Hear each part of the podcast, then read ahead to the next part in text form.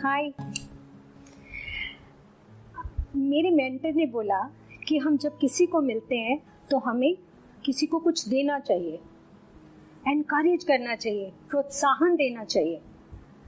तो बहुत बार हम सोचते हैं, ऐसा कैसे, मैं कैसे कर सकती हूँ? मेरे पास तो ऐसा कुछ है ही नहीं कि मैं किसी को इनक्रेज कर सकूँ, बता सकूँ कि हम ऐसा कर सकते हैं।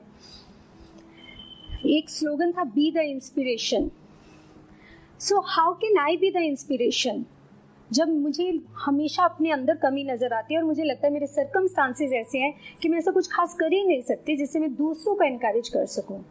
मैंने एक स्टोरी पढ़ी जिसमें एक हॉस्पिटल में एक कमरे में दो बेड थे।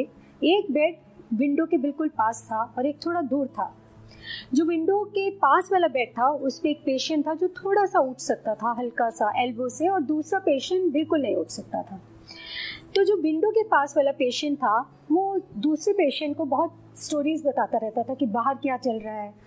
बाहर पैरेड चल रही है, बाहर बच्चे खेल रहे हैं। Flowers are looking very beautiful it's raining जो दूसरा पेशेंट था, उसको ना बहुत बुरा लगता था। उसको लगता था, इसको तो बड़ा अच्छी साइट मिली हुई है। एटलीस्ट वो बाहर तो देख सकता है एटलीस्ट उसका मन तो लगा हुआ है। तो उससे थोड़ा जलता था। एक दिन ऐसा आया कि विंडो के पास वाले पेशेंट की डेथ हो गई। वो वहाँ से चला गया।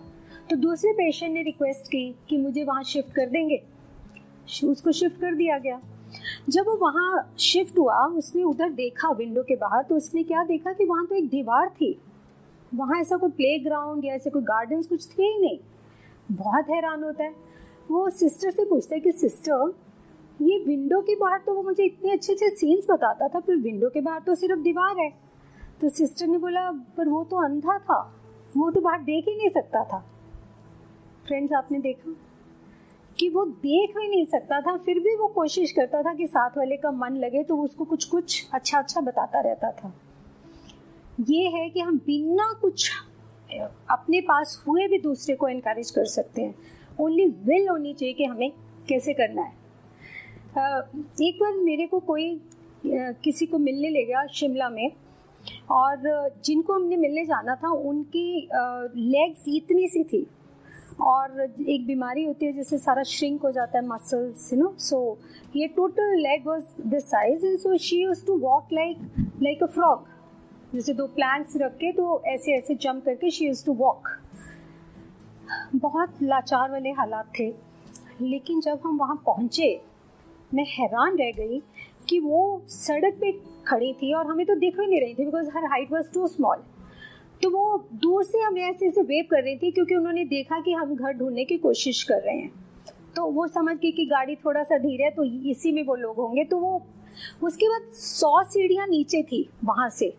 और वो कैसे ऐसे ऐसे जल्दी जल्दी सीढ़ियाँ उतर रही थी और साथ में पूछ रही थी I hope journey was okay I hope it was not very difficult for you to find the house and I was amazed my daughter was very small at that time I told my daughter I said see her own condition is like that but she is asking about us that we are fine and everything was and we get so no hassle छोटी छोटी बात पे सो so, then हम जब नीचे पहुँचे तो पता चला कि वो अकेली रहती हैं। और उन्होंने हमारे लिए इतने स्नैक्स बना के रखे हुए थे।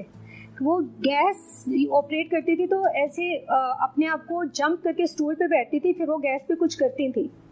और फिर हमें बताया गया कि किसी ऑफ़िस में काम करती हैं। और जैसे स्नोफॉल होती है शिमला में तो सब बहुत लेट आते हैं कि आज तो स्नोफॉल है। पर एक वो है जो नौ बजे डॉट पहुँच जाती हैं, चाहे स्नोफॉल हो, चाहे रेन हो, चाहे कुछ भी हो। फ्रेंड्स आपने देखा कि वो कितनी बड़ी इंस्पिरेशन है सबके लिए कि मजबूरी, लाचारी, कोई भी प्रॉब्लम उनके लिए कुछ मायने नहीं रखती।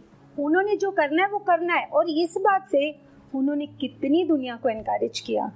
So friends let's be the inspiration we can be उन उन महिला को सोच के मुझे एक शेर याद आता है। बहुत मुश्किल है उस शख्स को गिराना। बहुत मुश्किल है उस शख्स को गिराना, जिसको चलना ही, जिसको चलना ही ठोकरों ने सिखाया है। Thank you